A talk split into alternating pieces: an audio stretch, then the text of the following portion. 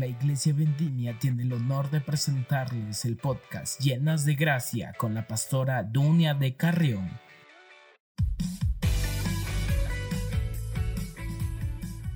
Bienvenidos y bienvenidas. Te saluda Dunia de Carrión. Clave número 5. ¿Es posible escuchar a Dios? ¿Sabías que Dios es la palabra?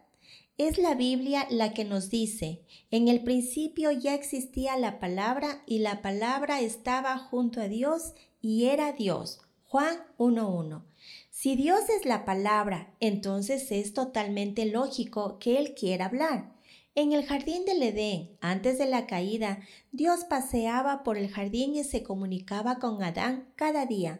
Él quiere hacer lo mismo con cada uno de sus hijos e hijas el día de hoy. Y por supuesto, quiere hacerlo contigo también.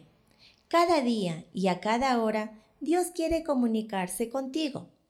Dios quiere comunicarse contigo a cada instante. A Él le encanta escucharte. Por supuesto que le gusta también hablarte y decirte lo que hay en su corazón, revelarte su amor por ti y por las personas a tu alrededor.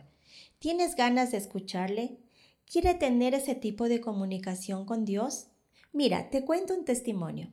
Un milagro cada día me da respuesta acerca de mis oraciones, me da promesas que esperar y confirmaciones.